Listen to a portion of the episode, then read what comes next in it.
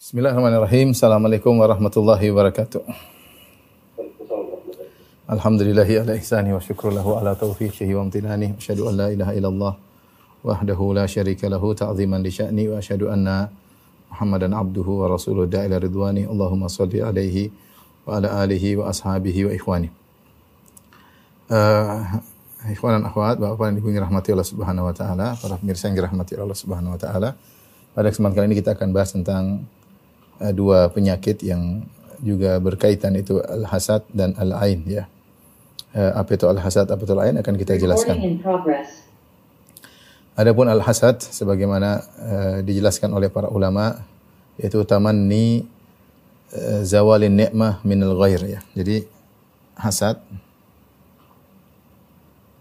definisinya adalah ada dua pendapat ya.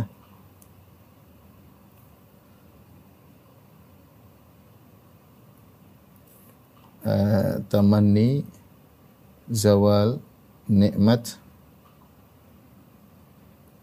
minal goir yaitu angan-angan agar angan-angan agar uh, kenikmatan pada orang lain hilang.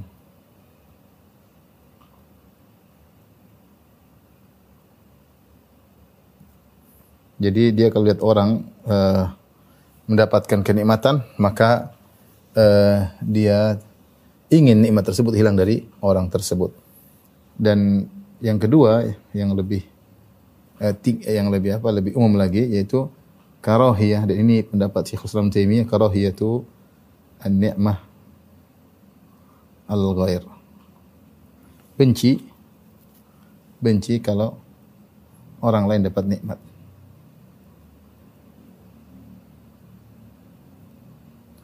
Sekedar benci saja, meskipun dia tidak berangan-angan hilang, sekedar benci saja. Tapi itu sudah dikatakan hasad ya. Sudah dikatakan uh, hasad ya. Makanya ada ungkapan disebut oleh Syekh Islam Taimiyah la yakhlu yakhlu jasadun min hasad. Walakin al-laim yubdi wal karim yukhfi. Artinya tidak ada jasad yang kosong dari hasad. Semua orang pasti pernah melaksanakan hasad. Pasti terkena penyakit hasad. Tidak suka ada orang dapat kenikmatannya.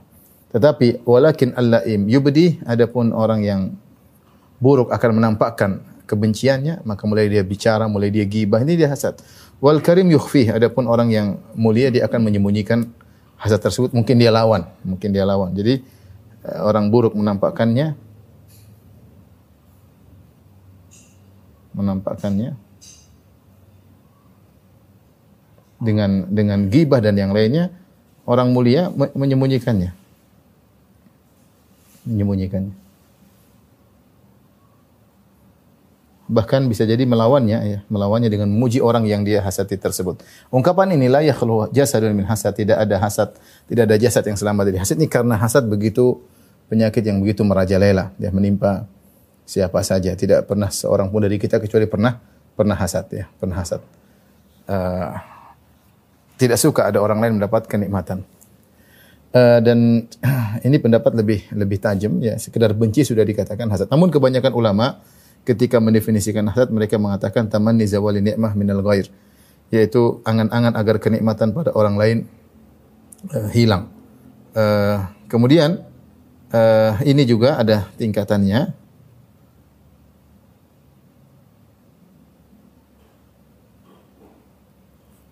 Yang pertama uh, ingin agar agar nikmat tersebut pindah kepadanya tersebut pindah kepadanya.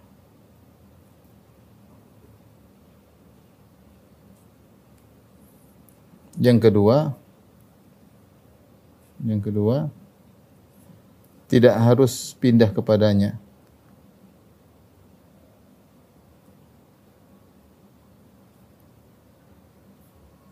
Ya.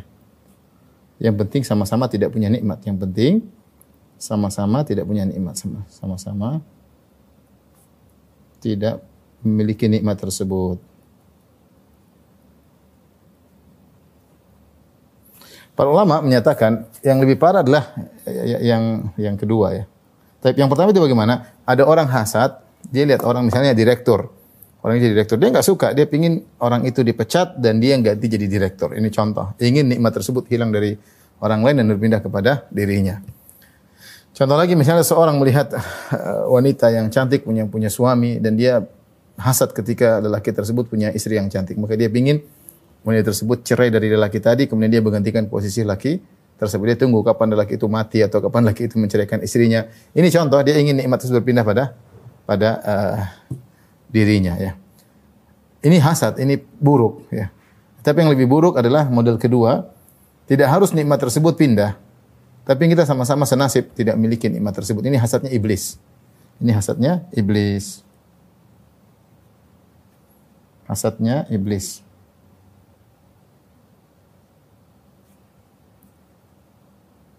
Bahkan mungkin kita bisa katakan juga hasadnya uh, hasadnya Yahudi ya.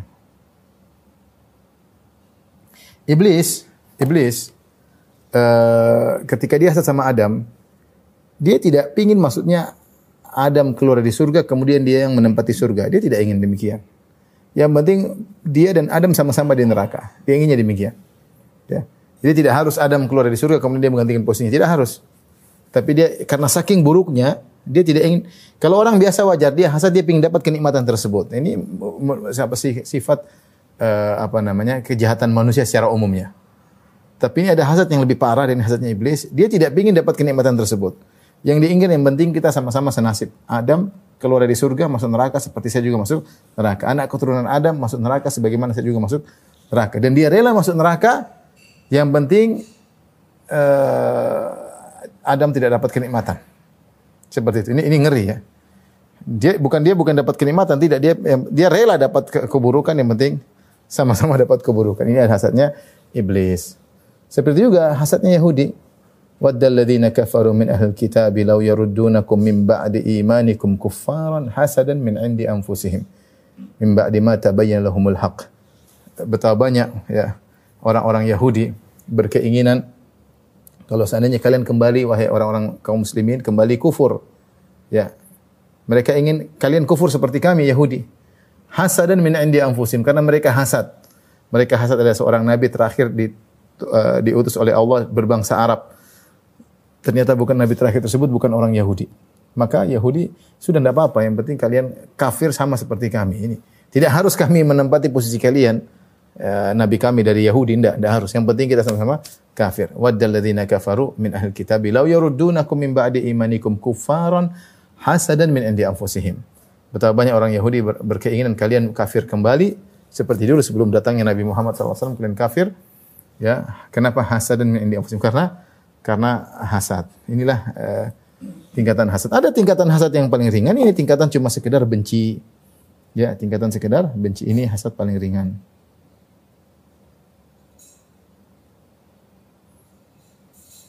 Yaitu sekedar benci. Taib, hasad ini ini taib, ini uh, selanjutnya kita bahas tentang uh, buruknya hasad ya. Udah kan?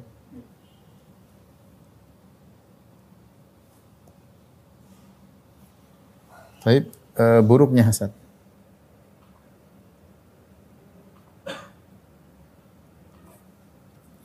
Yang pertama, ikhwan, hasad uh, adalah akhlaknya akhlaknya siapa? Akhlaknya iblis, Yahudi, pimpinan kaum munafik, Abdullah bin Ubay bin Salul, gembong orang munafik. Ubay bin Salul. Kemudian uh, akhlaknya uh, Qabil yang membunuh Habil.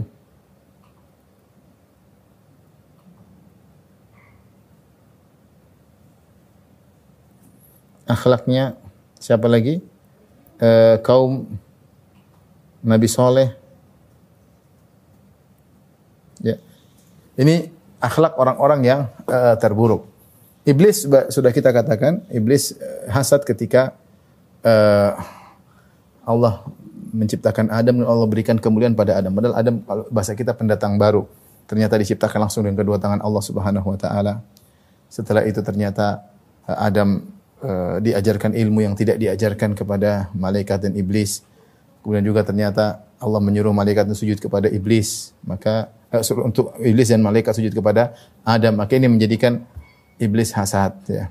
Jadi uh, hasad adalah akhlaknya iblis. Kemudian akhlak hasad juga akhlaknya Yahudi tadi kita sebutkan. Yahudi jengkel karena ternyata nabi terakhir bukan berasal dari Bani Israel padahal mereka sudah menanti-nanti kedatangan nabi tersebut. Hasadan min indi anfusin ternyata mereka hasad mimba di mata lumul haq. Setelah datang jelas kebenaran bagi mereka. Mereka itu nabi terakhir yang mereka nanti-nanti ternyata mereka kecele kecele ternyata nabi tersebut bukan dari kalangan Yahudi. Maka mereka pun hasad kepada uh, kepada kaum muslimin kepada Nabi Muhammad SAW. Ini contoh hasad. Di antaranya hasadnya Abdullah bin Ubay bin Salul, pimpinan rombongan orang-orang munafik. Abdullah bin Ubay bin Salul ketika terjadi peperangan namanya peperangan saudara antara kaum Al-Aus dan suku Al-Khazraj. Yang suku Al-Aus dan suku Al-Khazraj adalah sebenarnya bersaudara kembali kepada uh, nenek moyang mereka yang bernama Qailah. Mereka mereka disebut Banu Qailah, sama-sama anak keturunan Qailah. Tapi terjadi pertengkaran di antara mereka, terjadi perang yang berkepanjangan. Ada yang mengatakan mereka berperang 120 tahun. Sampai puncak peperangan adalah di Yaum Bu'as. Yaum Bu'as itu sekitar lima tahun sebelum Nabi berhijrah. Ketika perang tersebut, semua senior-senior suku Al-Aus suku Khazraj semuanya tewas dalam perang tersebut. Cuma satu senior yang tersisa. Senior yang tersisa, yang tersisa tersebut adalah Abdullah bin Ubay bin Salul. Karenanya suku Al-Aus dan suku Khazraj bersepakat karena dia senior yang tersisa, dari semua senior sudah tewas dalam peperangan yang tersisa, maka mereka sepakat untuk mengangkat dia sebagai pemimpin. Karena dia yang paling senior di antara suku Al-Aus Khazraj. Jadi Abdullah bin Ubay bin Salul sudah siap jadi pemimpin. Ternyata Allah mentakdirkan Nabi Muhammad SAW datang kemudian suku Al suku, suku Al-Aus dan suku Al-Khazraj masuk Islam. Lantas mereka mengangkat Nabi Muhammad SAW sebagai uh, pemimpin mereka. Akhirnya Abdullah bin Ubay bin Salul, pimpinan orang munafik pun cemburu dan hasad sehingga dia tidak mau masuk Islam di awal kali. Dia masuk Islam belakangan. Tapi intinya hasad adalah akhlaknya Abdullah bin Ubay bin Salul. Kemudian Qabil dan Habil Allah ceritakan dalam Al-Qur'an. Kenapa Qabil membunuh Habil? Karena hasad. Ya. Watlu alaihim naba abnai Adam bil haqqi idh qarraba qurbanan fatuqbila min ahadihima wa lam yataqabbal min al-akhar qala aqtulannak qala inna ma yataqabbalu Allahu minal muttaqin. Bacakanlah ceritakan kepada mereka tentang kisah dua anak Adam tatkala keduanya memberikan pengorbanan kepada Allah, fatuqbila min ahadihim wa min al-akhar. Maka diterima dari Habil dan tidak diterima oleh Qabil. Qala la qutulannak. Maka Qabil pun uh, membunuh Habil karena hasad. Ini kan hasad mengatakan pada pembunuhan. Kemudian contohnya kaum Nabi Saleh. Ya, kaum Nabi Saleh mereka mengatakan uh, mereka cemburu, mereka mengatakan uh, wahidan nattabi'uh Ya, apakah ada satu orang kami ikut dia? Ya. Apakah kami ikut soleh satu orang sementara kami orang-orang yang hebat? Sasat Nabi Soleh diangkat menjadi seorang rasul. Tentunya ini adalah akhlak orang-orang yang yang buruk. Maka tentunya kita tidak ingin mengikuti akhlaknya iblis, akhlaknya Yahudi dan seterusnya. Kemudian dua di antara buruknya akhlak, eh buruknya hasad dikatakan hasad adalah dosa pertama di langit dan di bumi. Dan di bumi. E, dosa pertama yang dilakukan di langit dos, do, di langit ha, di langit siapa? Iblis, hasadnya iblis. Sehingga akhirnya iblis tidak mau sujud kepada Adam. Dosa pertama di bumi adalah hasadnya hasadnya Kabil, Qabil ya. Qabil yang membunuh Habil. Ya, gara-gara hasad. Dosa pertama. Di awalu dzambin usiya bihillahu fis sama fil ard al hasad. Ialah dosa yang pertama kali yang uh, kemudian Allah dan uh, Allah dimaksiati di langit ataupun di bumi adalah dosa hasad. Kemudian di antaranya uh, hasad ya menghapuskan menghapuskan pahala-pahala. pahala-pahala seseorang.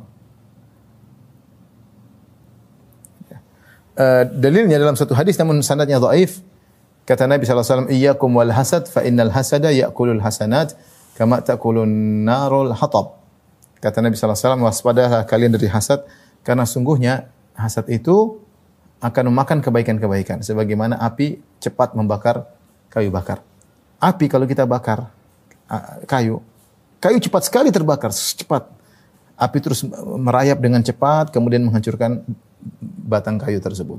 Demikian juga hasad. Hasad kalau sudah merayap ke dalam hati seorang maka banyak menghapuskan pahala-pahala. Kenapa bisa demikian? Meskipun hadis tersebut dhaif namun maknanya benar ya. Kenapa? Karena tadi kata Syekh Islam Taimiyah, "Wallaim yubdih" ya. Wallaim yubdi orang yang buruk. Mengekspresikan hasratnya. Hasadnya mengekspresikan hasadnya bagaimana cara dia mengekspresikan hasadnya dengan berbuat zalim. Dengan menzalimi ya. Orang yang dihasati dengan zalim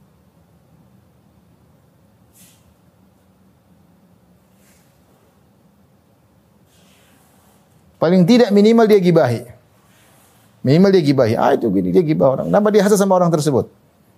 Orang tersebut berhasil punya dia gibahin orang tersebut. Kenapa? Karena karena hasad. Jadi ketika seorang berbuat zalim, kezaliman tadi sama saja berarti dia menghapuskan pahala-pahala dia untuk dia transferkan kepada orang yang dihasati. Belum lagi kalau dia melakukan tindakan fisik seperti Qabil yang bunuh Habil. Seperti saudara-saudara Nabi Yusuf alaihissalam yang kemudian membuang Nabi Yusuf alaihissalam. Ya, ini contoh bahwasanya hasad itu uh, apa namanya uh, ternyata bisa terekspresikan. Jadi ini bisa menjadikan uh, orang tersebut berbuat zalim dan akhirnya pahala-pahalanya pada pada hilang. Kemudian empat ya orang yang hasad menentang takdir Allah atau protes terhadap takdir Allah.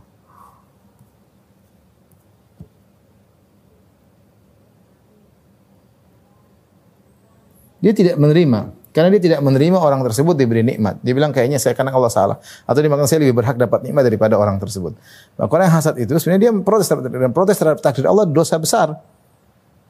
Kayaknya Allah tidak tidak tidak pas pembagiannya. Harusnya saya lebih berhak.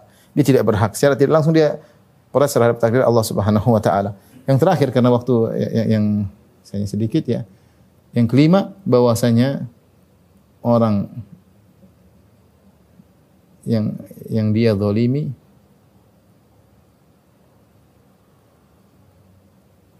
pertama kali adalah dirinya sendiri. Inilah apa namanya nasib orang yang hasad. Kenapa? Karena dia yang pertama kali menderita. Dia pertama kali menderita. Dia yang pertama kali menderita.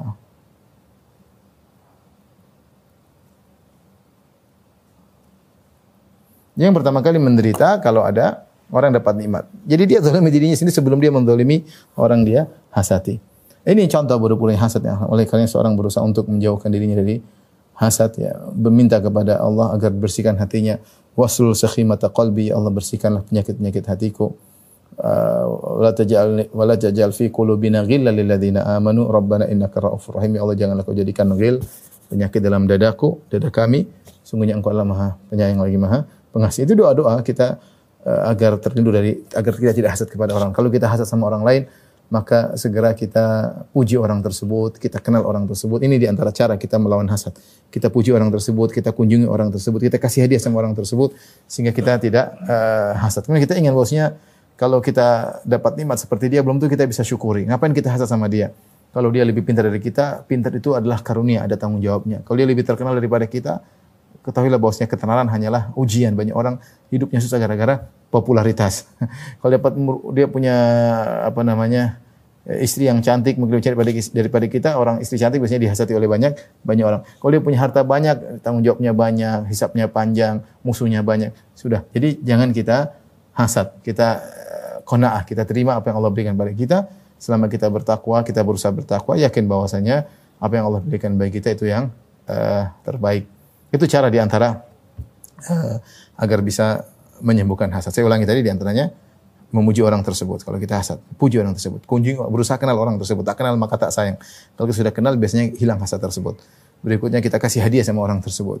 Ini ya, jika kita mau melawan setan yang ingin membuat gap antara kita dengan dia, kita patahkan gap tersebut, kita kasih dia sama orang orang tersebut. Insya Allah kita hilang akan hilang hasad tersebut. Kemudian tadi kita ingat uh, ngapain kita uh, hasad sama dia sementara kalau kita diberi nikmat seperti ini belum tentu kita bisa mempertanggungjawabkan nikmat tersebut. Apalagi kalau kita dihisap oleh Allah Subhanahu wa taala. Yang kelima, percuma kita hasad kita hasad pun tidak akan merubah kondisi. Memang kalau saya hasad sama dia, kemudian saya jadi lebih populer daripada dia, kan enggak, percuma. Intinya, itu kita berlindung daripada hasad dan jangan lupa berdoa kepada Allah Subhanahu wa taala. Kita pindah beranjak pada yang kedua tentang al-ain ya. Al-ain. Ini sudah ini? Sudah. Sudah ini.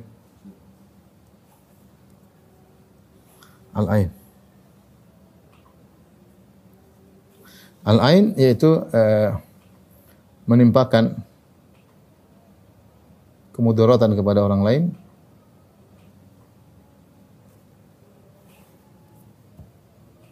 kepada orang lain dengan pandangan mata.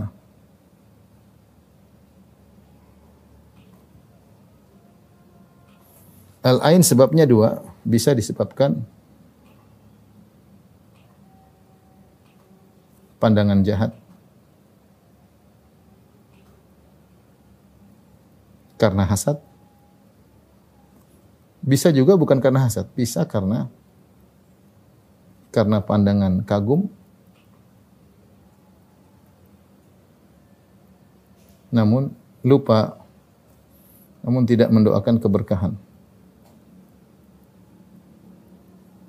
Bukan pandangan jahat, tapi pandangan kagum ya keberkahan kepada uh, yang dia kagumi. Jadi uh, apa namanya?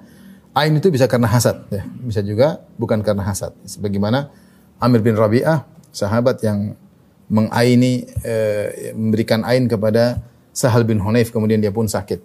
Jadi ini dua. Jadi tidak semua ain disebabkan karena uh, jahat karena jiwa yang jahat tidak harus. Terkadang ain disebut karena pandangan yang menakjubkan akan kita uh, bahas insyaallah taala. Sebelumnya kita akan uh, menyebutkan tentang dalil-dalil ya. Tentang uh, al-ain ya. Sangat banyak saya akan bacakan ya.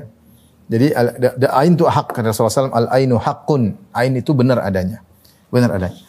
Adapun dari Al-Qur'an ya tentang al-ain dari Al-Qur'an seperti dalam surat Yusuf ayat 67 68 kata bapaknya Nabi Yusuf, Nabi Yakub alaihissalam ketika mengutus kakak-kakaknya Nabi Yusuf untuk mencari Yusuf Beliau berkata, "Ya bani la tadkhulu min babin wahidin wa dkhulu min abwabin mutafarriqah."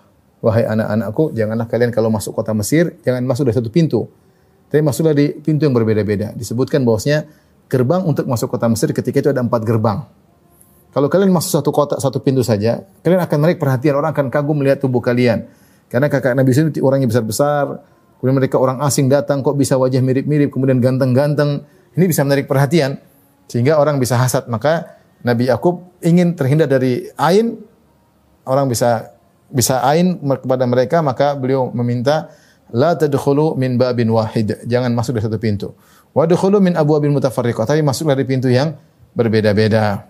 Wa ma ugni ankum minallahi min syai. Tapi aku tidak bisa menolong kalian sama sekali. Kalau sudah takdir mau diapain? Ini hukmu illa lillah. Keputusan hanya di tangan Allah Subhanahu wa taala. Alaihi tawakkaltu alaihi falyatawakkal mutawakkilun. Maka kepadanya lah aku bertawakal dan dan hendaknya orang yang bertawakal bertawakal kepada Allah Subhanahu wa taala. Kemudian kata Allah, "Walamma dakhalu min haitsu amarahum abuhum ma kana yughni anhum minallahi min syai'in illa hajatan fi nafsi Yaqub qadaha." Tatkala mereka masuk sesuai dengan arahan sang ayah, mereka masuk dari pintu berbeda-beda. Kata Allah, "Maka na yughni anhum min Allahi min syai'." Uh, mereka tidak bisa uh, keluar daripada keputusan Allah Subhanahu wa taala illa hajatan fi nafsi Yaqub qadaha. Kecuali satu mereka selamat, mereka selamat dari ain. Artinya anjuran Nabi Yakub tersebut menjadikan mereka selamat dari dari ain. Itulah yang disebut oleh para ulama illa hajatan fi nafsi Yaqub qadaha. Itu karena keinginan Nabi Yus, Nabi Yakub agar mereka selamat dari ain, ternyata mereka selamat dari ain. Ini dalil bahwasanya ain itu ada. Oleh karena Nabi Yakub tidak ingin anak-anaknya alaihissalam tidak ingin anaknya terkena ain. Demikian juga dalam uh, surat Al-Qalam ayat 51 ya. Allah berfirman wa iyyakadu alladziina kafaru la yuzliqunaka bi absarihim lamma sami'u dzikr wa yaquluna innahu lamajnun dan hampir-hampir orang-orang kafir la yuzliqunaka menggelincirkan engkau wahai Muhammad bi absarihim dengan pandangan mereka lama sami'u dzikr tatkala mereka mendengar Al-Qur'an wa yaquluna innahu lamajnun dan mereka berkata sungguhnya Muhammad adalah orang yang gila ya. Ibnu Abbas dan Mujahid sebagaimana disebut oleh Ibnu Katsir, kata Ibnu Katsir berkata Ibnu Abbas radhiyallahu anhu dan Mujahid dan selain mereka la yuzliqunaka bi absarihim. Hampir-hampir orang kafir menggelincir menjatuhkan engkau dengan pandangan mata mereka ay ya'inuka bi absarihim yaitu mereka memberi ain kepada engkau wahai Muhammad dengan pandangan mereka. Jadi carilah orang-orang yang suka me me menjadikan orang lain yang sehat jadi jatuh dengan ain mereka terkenal. Dan ada orang-orang khusus punya terkenal punya ain. Orang ini kalau udah ngelihat bahaya, maka dicarilah orang tersebut untuk mengaini Nabi sallallahu alaihi wasallam agar Nabi terjungkal dengan pandangan mereka. Tapi Allah Subhanahu wa taala menjaga Nabi sallallahu alaihi wasallam. Jadi ain itu ada dalam Al-Qur'an pertama dalam surat Yusuf uh, ayat 60, 67 68 yang kedua dalam surat Al-Qalam ayat 51. Adapun dari sunnah dari hadis bahwasanya uh, ain itu banyak ya. Ain itu hak ya. Di antaranya dari Abu Hurairah radhiyallahu anhu Rasulullah SAW bersabda al ainu hak. Ain itu benar adanya. Jelas. Ain itu benar adanya. Artinya pengaruh ain benar adanya. Kemudian juga dari Aisyah radhiyallahu taala anha. Anna Nabi sallallahu alaihi wasallam qol ista'idzu billahi minal ain. Hendaknya kalian minta perlindungan kepada Allah dari ain. Fa innal aina haqqun karena ain itu benar adanya. Jadi kita bisa bilang auzubillahi minal ain. Kita berlindung daripada ain karena pandangan mata jahat atau pandangan mata yang mengakibatkan kecelakaan mudarat itu ada ya. Kemudian juga dari Ibnu Abbas radhiyallahu anhu qala qala Rasulullah sallallahu alaihi wasallam Rasulullah SAW bersabda al ainu haqqun Ain itu benar adanya. Walau kana syai'un sabaqal qadar, law kana syai'un sabiqal qadar, la sabaqathul ain. Wa idza istughsiltum faktasilu. Kata Nabi SAW, al-ain haq. Ain itu benar adanya. Walau, la, walau kana syai'un sabiqal qadar atau sabaqal qadar, kalau ada suatu perkara yang bisa mendahului takdir, kalau memang ada, tentu perkara itu adalah ain. La sabaqat, la sabaqathul ain. Maka ain akan mendahului takdir. Tetapi ain tidak bisa mendahului takdir. Semua yang terjadi pun sesuai dengan takdir. Artinya ini adalah metode Nabi untuk menjelaskan betapa besar pengaruhnya ain. Sampai Nabi mengatakan seandainya ada satu perkara yang bisa mendahului takdir, tentunya tidak ada. Maka ain akan mendahului takdir. Namun tidak ada satu perkara pun yang bisa mendahului takdir karena semua takdir terlebih dahulu. Karenanya ain juga tidak mendahului takdir. Tapi kalau ada yang bisa mendahului takdir maka ainlah yang mendahului ini adalah ungkapan dari Nabi bahwasanya ain itu benar-benar pengaruhnya luar biasa. Seakan-akan dia mendahului takdir, namun dia tidak mendahului takdir karena dia juga termasuk yang sudah ditakdirkan. Tapi ini dalil bahwasanya uh, ain sangat kuat pengaruhnya.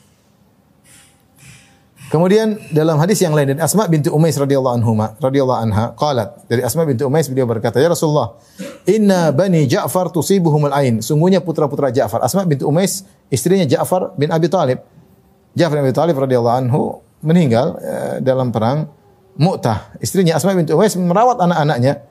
Kemudian dia berkata, "Ya ya Rasulullah, wahai Rasulullah, inna bani Ja'far tusibuhumul ain." Putra-putranya Ja'far itu putra-putraku juga terkena ain. Afa astarqilahum bolehkah aku minta orang untuk meruqyah mereka? Qala na'am. Kata Nabi sallallahu alaihi wasallam, "Iya, silakan." Kalau kana syai'un sabaqal qadar sabaqal qada la sabaqatul ain. Kalau ada suatu perkara yang bisa mendahului takdir, tentu ain lah yang akan mendahului takdir. Rasulullah menjelaskan apa yang kau persangka itu benar karena ain itu pengaruhnya luar biasa. Benar-benar orang bisa sakit gara-gara ain. Kemudian juga dari An Abi Dzar radhiyallahu taala anhu, qala qala Rasulullah sallam, "Innal aina latula'u birrajul biidznillah hatta yas'ada haliqan fayataradda minhu." Yaitu kata Nabi wasallam, sungguh ain itu benar-benar bisa mempengaruhi seorang dengan izin Allah. Sampai orang itu enggak sadar dia naik di atas tempat yang tinggi, kemudian dia melemparkan dirinya. Seakan-akan dia bunuh diri. Ternyata dia kena ain. Tiba-tiba dia kena ain kemudian naik di atas tempat kemudian dia lemparkan dirinya dari atas. Seakan-akan dia bunuh diri ya. Tapi ternyata dia jatuh karena pengaruh ain. Demikian juga An Ibnu Abbas radhiyallahu anhu dari Ibnu Abbas radhiyallahu anhu anna Rasulullah sallallahu alaihi wasallam bersabda al ainu haqqun tastanzilul haliqa. Ain itu benar adanya. Bisa menjatuhkan seorang dari tempat yang tinggi. Ain bisa menjatuhkan dari orang dari tempat yang yang tinggi. Kemudian juga hadis dari Jabir radhiyallahu anhu qala qala Rasulullah sallallahu alaihi wasallam Rasulullah bersabda al ainu tudkhilu rajul al qabra wa tudkhilu al jamal al qidra. Rasulullah berkata ain itu bisa memasukkan seorang lelaki dalam kuburan. Artinya ain bisa mematikan. Ain bisa mematikan. Ain itu ternyata pengaruhnya bertingkat-tingkat, tidak sama semuanya. Ada yang bisa membuat orang mati. Ada yang cuma sakit-sakitan. Ada yang cuma bengkak-bengkak di tubuh. Ada yang cuma bintik-bintik keluar. Macam-macam. Ada yang penyakit tertentu. Ada yang menjadikan pusing. Ada pengaruhnya macam-macam. Tapi sampai pada pengaruh bisa membunuh. Makanya Rasulullah SAW mengatakan, al ainu tudkhilur rajulal qabra. Ain bisa memasukkan seorang dalam kuburan. Wa tudkhilul jamal al-qidrat bahkan juga bisa mendikan menjadikan onta masuk dalam dalam uh, panci. Maksudnya ain bisa orang bisa mengaini onta sampai ontanya mau mati. Akhirnya disembelih kemudian dimasak dimasukkan dalam panci, dalam loyang. Jadi ini menunjukkan bahwasanya pengaruh ain luar biasa bisa menimpa manusia, bisa juga menimpa hewan. Sampai uh, kata Nabi SAW, tudkhilul jamal al-qidra. Ain bisa memasukkan onta yang tiba-tiba sehat atau sakit Akhirnya disembelih untuk di, dimasak. Pengaruhnya luar luar biasa. Bahkan Nabi SAW bersabda dari Jabir bin Abdullah radhiyallahu taala anhu. Ah, dan ini hadis riwayat uh, Bukhari dalam tarikhnya dan dihasankan oleh Syekh Al-Albani rahimahullah dalam Sahih Al-Jami. Rasulullah bersabda,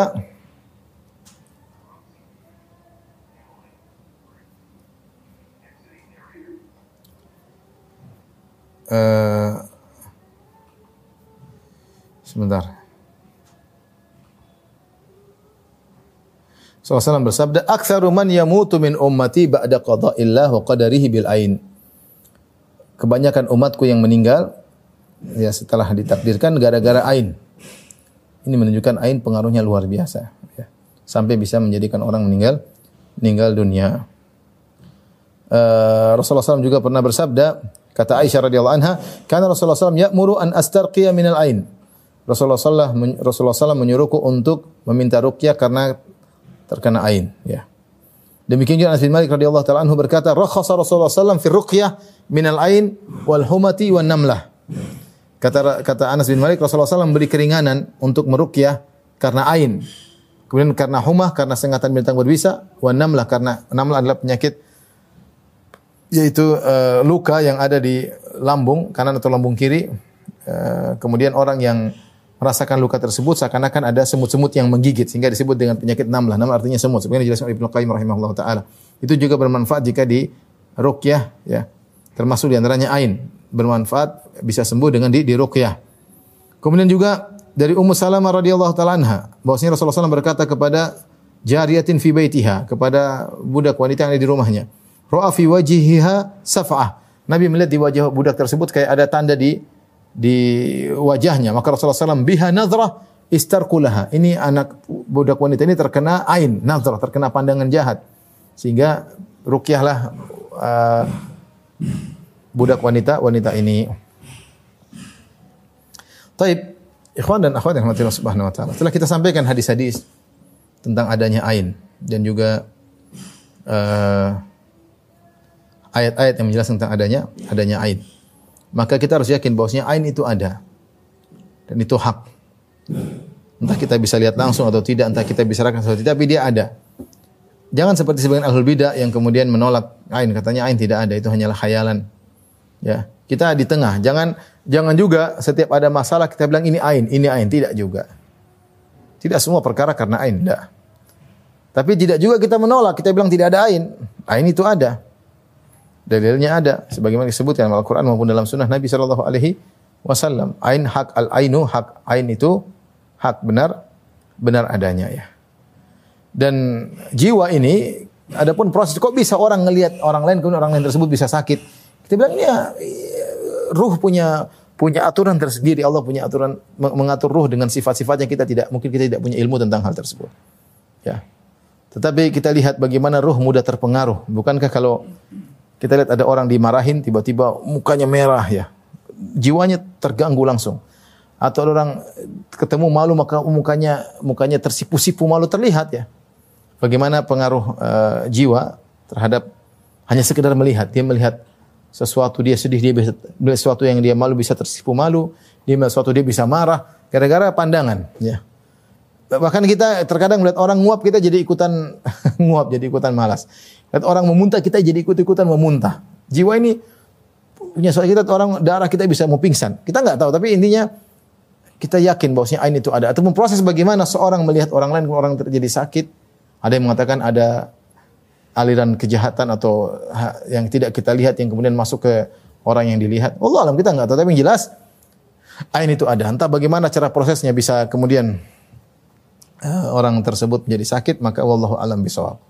Ya sampai sekarang belum ada penjelasan secara ilmiah untuk bisa menjelaskan hal tersebut. Namun kenyataannya hal itu hal itu ada ya. Taib. Uh, Al-ain sebabnya dua tadi kita sebutkan karena disebut pandangan jahat karena hasad sebagian dalam ayat Al-Qur'an sebagaimana orang-orang musyrik yang mengain nabi mengain nabi jadi surat Al-Qalam kalau tidak salah surat Al-Qalam ayat 51 ya dan bisa juga uh, seorang karena kagum karena uh, kagum namun tidak mendoakan keberkahan kepada yang dikagumi ya. Dan ini dalam Al-Qur'an ada ya. Seperti sebagian orang menafsirkan firman Allah dalam surat Al-Kahfi walaula idz dakhalta jannataka qulta ma Allahu la quwwata illa billah in tarani ana aqalla minka mala wa walada kalaulah engkau tidak masuk ketika kau masuk dalam kebunmu kau mengatakan la haula wala quwwata illa billah ya kau tidak uh, mengembalikan ini semua kepada Allah Subhanahu wa taala yaitu uh, kau lupa untuk memuji Allah sehingga kau mengaini kebunmu sendiri ya. Ini sebagian ulama menafsirkan demikian. Ini dia datang ke masuk ke kebunnya, dia kagum dengan kebunnya, kemudian kebunnya dirusak oleh Allah Subhanahu. Jadi dirusak ya. Di antaranya tadi uh, kekhawatiran Yakub orang-orang orang-orang uh, kagum sama kakak-kakak Yakub, kakak-kakak Nabi Musa, kakak-kakak eh, kakak-kakak Nabi Yusuf. Tadi dalam surat apa? Quran surat Yusuf 12 ayat 67. Tadi sudah kita sebut 67 sampai 68. Ini Nabi Yakub mengatakan la tadkhulu min babin wahid wa dkhulu min abwabin mutafarriqah. Jangan kau masuk dari satu pintu tapi masuk dari pintu yang berbeda-beda. Maksudnya apa? Maksudnya agar kalian tidak dilihat oleh orang-orang kagum sehingga kalian akhirnya terkena ain ya. Ini ain bisa disebut karena pandangan kagum.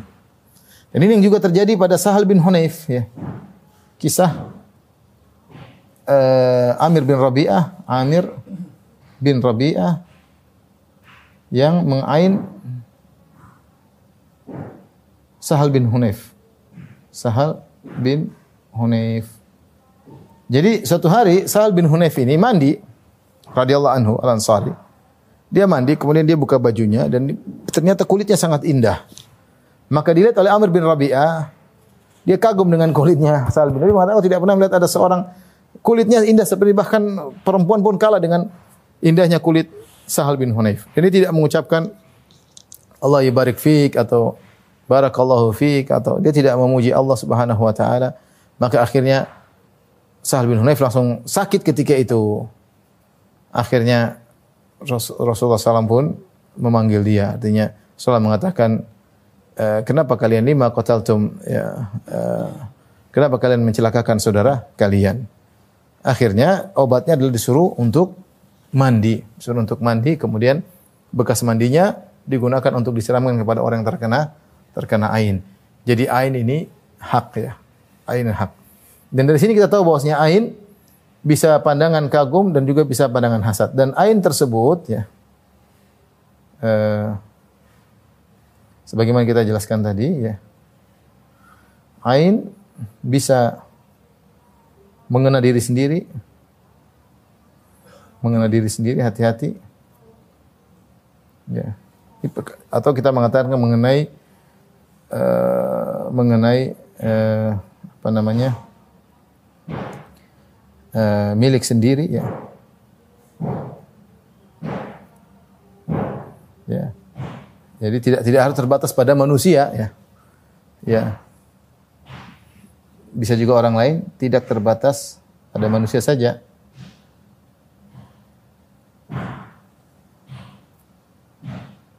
Ya. Bisa mengenai milik sendiri ya, seperti tadi sebagian ahli tafsir menafsirkan seorang yang kagum terhadap kebunnya kemudian tidak mengatakan la haula wala quwata illa billah maka kebunnya pun terkena ain dia sendiri. Akhirnya pun uh, apa namanya rusak ya. Jadi bisa saja mengenai di sini. Makanya hati-hati seorang terkadang dia mengenai membuat ain pada dirinya pada miliknya sendiri. Terkadang dia ain kepada anaknya sendiri. Dia kagum sama anak dia lupa mengucapkan Allah ibarik fik. Dia lupa mendoakan anaknya. Dia lupa mengucapkan la haula wala quwata illa billah. Tabaraka. Masya Allah tabarakallah. Dia lupa. Ya. Lalu idza kharajta qulta masya Allah la quwata illa billah. Dia lupa mengucapkan masya Allah la quwata illa billah. Dia lupa. Sehingga akhirnya anaknya terkena terkena ain dirinya sendiri. Hati-hati. Dan sampai seorang mengenakan ain pada istri kagum sampai istri lupa bilang Allah barik fik, lupa. Bisa jadi berubah, ini orang ini bisa jadi berubah, jadi sakit, tiba-tiba dia nggak suka lagi sama istrinya, tiba-tiba istrinya jadi kelihatan jelek, macam-macam bisa terjadi. Jangan sampai ah, kita mengenakan ain pada eh, apa namanya keluarga kita sendiri, barang kita sendiri. Dan tadi ain tidak terbatas pada manusia saja. Tadi kita sebutkan ain bisa mengenai kebun, bisa dalam hadis tadi bisa mengenai onta tadi ya. La tudkhilal jamal qidra. Sungguhnya ain bisa memasukkan onta ke dalam loyang karena onta tersebut sakit tiba-tiba dan harus disembelih kemudian dimasak kemudian dihidangkan atau dimasak di atas uh, di dalam panci atau panci atau uh, loyang ya. Taib. Adapun dampak ain dampak ain maka bertingkat-tingkat. Ya. Yang paling tinggi sampai pada kematian. Sampai pada kematian. Tadi Nabi SAW mengatakan aksaru aksaru man apa aksaru man yamutu min ummati ba'dal qada min al ain. Atau kama Nabi sallallahu alaihi wasallam kebanyakan umatku meninggal setelah takdir adalah karena ain. Ya. Tadi juga Rasulullah SAW mengatakan innal ain la tudkhilur rajula al qabra ain bisa memasukkan orang dalam kuburan artinya bisa matikan. Tapi tidak semuanya sampai pada derajat mati dan penyakitnya berbeda-beda ya. Tadi bisa jadi membuat orang pusing melulu. Ciri-cirinya kalau diperiksa dokter nggak ada penyakitnya. Terkena tiba-tiba terkena gatal-gatal tubuhnya atau penyakit. Diperiksa nggak ada penyakitnya. Normal-normal. Ternyata dia dalam kondisi sakit. Ini contoh ya. Ini ternyata karena karena ain ya. Atau benar-benar menimbulkan penyakit. Ain tersebut bisa menimbulkan penyakit. Intinya uh, waspada ya. Ain itu hak. Ain itu hak. Baik. Adapun e, cara menghindar dari ain, ya. Cara menghindar dari ain tentunya berdoa kepada Allah Subhanahu wa taala ya. Allahumma kita Rasulullah mengatakan istaizu billahi minal ain. Kita bilang a'udzu billahi minal ain. Atau kita berdoa qul a'udzu billahi min syarri hasidin idza hasad. Qul a'udzu birabbil falaq min syarri ma khalaq min syarri ghasiqin idza waqa min syarri nafasati fil 'uqad min syarri hasidin idza hasad. Kita baca qul a'udzu birabbil falaq. Karena di antara orang yang ain karena hasad banyak juga karena hasad. Tapi kita bilang auzubillahi minal ain. Kita bilang kepada pada ain ya. Kemudian kita bisa mendoakan anak kita. Uidzuka sebagaimana Nabi SAW mendoakan cucu-cucunya. Uidzuka bi kalimatillahi tammah min kulli syaitan wa hammah min kulli ainin lamah. Aku memohon perlindungan dari Allah untuk melindungi dari ainin lamah. Ya, dari penyakit penyakit ain. Ya. Ini tindakan preventif ya kemudian di antara tindakan preventif tidak terkena jangan memamerkan apa yang kita kelebihan yang kita miliki. Jangan suka pasang status ya. Saya punya ini baru, saya punya anu baru, enggak enggak, enggak perlu ya. Enggak perlu ngapain kita. Kita hanya sampaikan orang dekat yang sayang sama kita. Karena kalau kita bongkar mungkin ada orang yang benci sama kita, ada yang hasad sama kita atau kagum tidak mengucapkan Allah barik fik tabarakallah dan uh, selanjutnya. Kemudian di antara hal untuk mencegah ain kalau kita melihat sesuatu yang menakjubkan kita jangan lupa mendoakan Allah barik fik. Allah barik fik atau Allah barik fi kita mendoakan. Sehingga ini semua tindakan preventif agar terhindar dari dari ain ya. Tadi saya ulangi eh, berdoa agar terhindar dari ain, Kemudian jangan menampakkan segala kelebihan yang kita miliki. Yang ketiga kita doakan orang yang terkena apa? Uh, uh, terkena ain ya. Adapun kalau sudah terkena, maka di antara yang bermanfaat adalah dengan meruqyah. Tadi kata Rasulullah SAW, uh, la ruqyah illa min ainin wa. Tidak ada ruqyah yang lebih bermanfaat seperti untuk menyembuhkan ain. Di antaranya tadi orang yang kata Rasulullah SAW, idza stukhsiltum faksilu. Kalau kalian diminta untuk mandi maka mandilah. Rasulullah sebutkan al ainu haq wa idza kana syai'un sabaqal qadar la sabaqatul ain fa idza tusil fa idza stukhsiltum faksilu. Kata Nabi sallallahu alaihi ain itu benar adanya. Uh, ain itu benar adanya. Uh, kalau ada sesuatu yang bisa mendahului takdir maka itulah ain dan jika kalian diminta untuk mandi maka mandilah. Maksudnya apa? Kalau misalnya seorang bawa anaknya atau Orang datang, kemudian anaknya lucu. Banyak ibu-ibu tidak mengucapkan Allah barik fik, tidak mendoakan. Akhirnya anaknya tiba-tiba sakit, panas kayak apa kayak. Maka ada yang dicurigai, kayaknya tadi ada satu melihat dengan begitu kagum. Dia kagum melihat anak kita itu, kita curigai, kita bilang, mohon mandi. Ya. Kalau diminta mandi, jangan dia menolak. Oh, memang saya mengaini, saya enggak. Rasulullah yang bilang, fa'idaktus istuksiltum faksilu. Kalau diminta mandi, maka mandilah. Siapa yang kita curigai membuat ain kepada anak kita, kita suruh dia mandi. Dia mandi, Eh, kemudian dia alirkan air di ujung-ujung tubuhnya, kemudian dia masukkan juga air di bawah pusarnya. Setelah itu dikumpulkan, kemudian dituangkan kepada orang yang sakit kena ain tersebut. Ya. Ada mengatakan juga bekas air wudhu, orang yang kita curigai. Intinya itu di antara metode untuk menyembuhkan orang yang terkena ain. Ya. Allah Ta'ala bisawab. Ini yang saya sampaikan. Ya, tapi demikian saja kajian kita. Ikhwan dan akhwat, semoga Allah melindungi kita dari hasadnya orang-orang yang hasidin dan juga melindungi kita dari ain orang-orang yang melakukan ain dan semoga Allah mewafatkan kita di atas husnul khatimah. Subhanakallah bihamdik asyhadu alla ilaha anta astaghfiruka. Assalamualaikum warahmatullahi wabarakatuh.